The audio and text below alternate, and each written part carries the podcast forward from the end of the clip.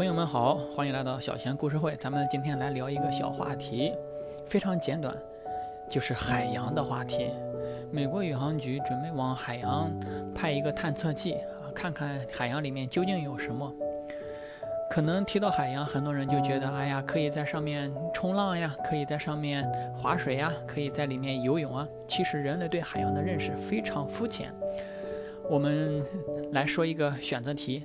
大家觉得人类是了解太空多一点，还是来了解海洋多一点呢？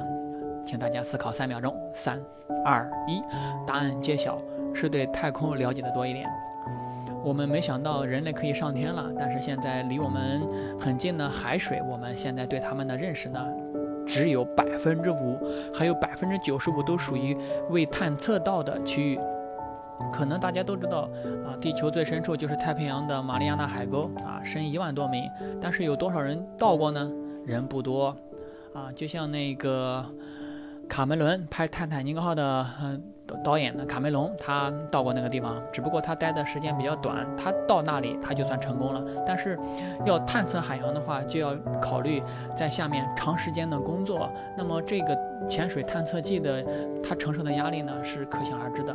曾经有人认为太平洋深处呢是寸草不生的，是荒芜之地，但是发现了一些可以在里面生活的动物，因为地表的这一套系统啊，什么光合作用，在海里面它并不是并不合适，因为深海里面没有光啊，一片漆黑，但它又不是它又不是不毛之地啊，那说明它有存在着另一套我们难以摸索的系统啊。为什么人类要去探测探测探测海洋呢？就是因为在其他的行星啊，比如说木星的一些卫星上面，土星的一些卫星上面发现了一些海洋。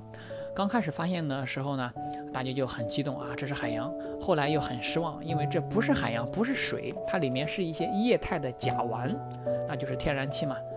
但是呢，很快又有人又有一个思路，那可以把这些卫星啊，把这些星球啊，作为太空的加油站啊，可以给自己的宇航器啊、航天器啊、飞行器啊添加一些燃料。不管怎么说吧，且不论。